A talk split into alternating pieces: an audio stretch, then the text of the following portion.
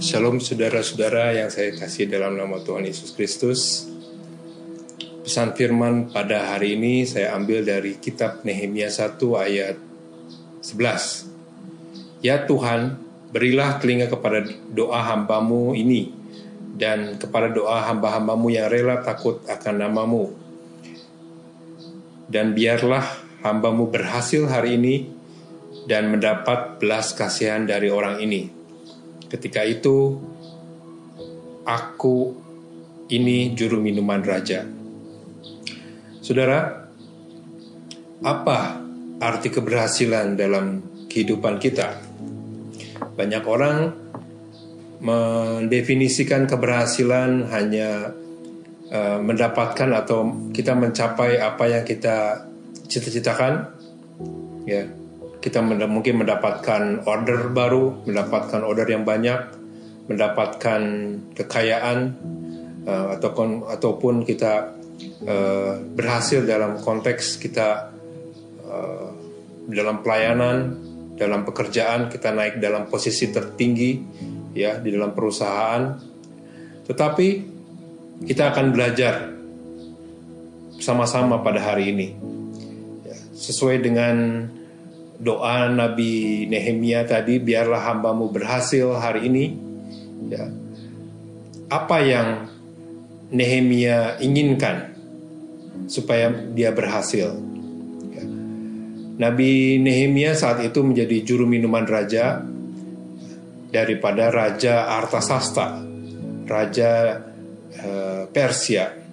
Yang saat itu me, me, menjajah bangsa Israel setelah Eh, bangsa Babel. Saudara, kita ketahui bahwa tembok Yerusalem uh, berlubang dan terbakar pintu gerbangnya, Saudara. Di Nehemia 1 ayat 3, tembok Yerusalem telah terbongkar dan pintu pintu gerbangnya telah terbakar. Nah, Nabi Nehemia ingin memperbaiki tembok Yerusalem yang telah terbongkar dan pintu-pintu gerbangnya telah terbakar. Dia meminta izin, minta kemurahan Raja Artasasta untuk memperbaiki tembok Yerusalem yang rusak tersebut. Dalam terjemahan Alkitab firman Allah yang hidup dikatakan seperti ini saudara. Ya Tuhan dengarkanlah doaku, perhatikanlah doa kami yang hormat dan gentar kepadamu Tolonglah hamba pada waktu hamba akan masuk untuk meminta kemurahan raja. Biarlah hatinya kau lembutkan terhadap hamba. Jadi saudara, Nehemia berdoa kepada Tuhan untuk meminta kemurahan raja. Dia berdoa, eh, perhatikanlah doa kami yang hormat dan takut dan gentar kepadamu. Tolonglah hamba pada waktu hamba akan masuk meminta kemurahan raja.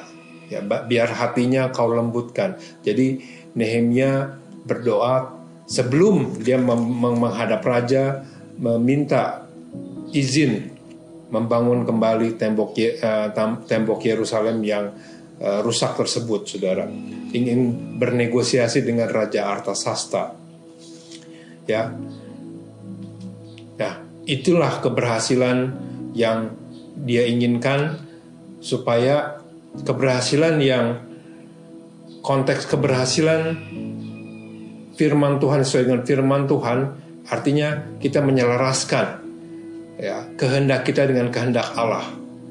Dalam hal ini Nehemia ingin membangun kembali tembok Yerusalem yang telah rusak. Pintu-pintunya, pintu gerbangnya telah terbakar.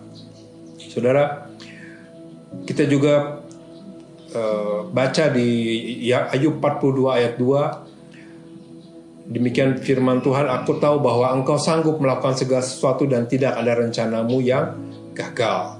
Ya, Ayub juga mengatakan seperti itu, tidak ada rencana Tuhan yang gagal. Tuhan sanggup melakukan segala sesuatu. Di Amsal 16 ayat 3 juga dikatakan seperti ini saudara, serahkanlah segala perbuatanmu kepada Tuhan, maka terlaksanalah segala rencanamu. Jadi kita serahkan segala rencana kita, kita serahkan segala uh, perbuatan kita kepada Tuhan. Kita berserah, ya, kita berserah. Bukan artinya kita menyerah. Kita berserah, menyerahkan, biar Tuhan turut campur dalam setiap segala sesuatu tindakan yang akan kita lakukan ya, supaya Tuhan berjalan bersama kita. Kita minta perkenanannya Tuhan sehingga berhasil rencana kita ya berhasil segala rencana kita ya supaya terlaksanalah segala rencanamu di firman Tuhan juga disebutkan di Mazmur 1 ayat 3 apa saja yang diperbuatnya berhasil. Ya. sering kali kita hanya membaca apa saja yang diperbuatnya berhasil. Kita lupa Eh, bagian firman Tuhan yang atas-atasnya ya. Yaitu yang kesukaannya adalah Taurat Tuhan dan meren, merenungkan Taurat tersebut siang dan malam. Saudara jadi saudara juga kita perlu merenungkan firman Tuhan siang dan malam dan melakukan segala yang tertulis di dalamnya supaya kita berhasil. Nah, saudara, kita lihat bahwa di Nehemia 2 ayat ayat 8 Saudara ya saya sebutkan demikian bunyi firman Tuhan pula sepucuk surat bagi Asaf pengawas taman raja supaya ia memberikan aku kayu untuk memasang balok-balok pada pintu-pintu gerbang di benteng bait suci untuk tembok kota dan untuk rumah yang akan kudiami dan nah dan raja mengabulkan permintaanku itu. Garis bawahi saudara bahwa di sini tuliskan bahwa raja dan raja mengabulkan permintaanku itu. Artinya saudara berhasil saudara. Apa yang diinginkan, apa yang diminta, apa yang dinegosiasikan oleh Nehemia dikabulkan oleh Raja Artasasta. Ya, karena apa saudara? Karena dituliskan di sini karena tangan Allahku yang murah melindungi aku. Saudara, jadi ada campur tangan Tuhan. Ada campur tangan Allah yang maha kuasa eh, me, me, me, melembutkan hati Raja Artasasta sehingga Raja Artasasta mengabulkan permintaan Nehemia. Inilah saudara konteks keberhasilan yang Eh, sesuai dengan firman Tuhan, ada, ada turut campur Tuhan, ada intervensi ilahi di dalam kehidupan kita.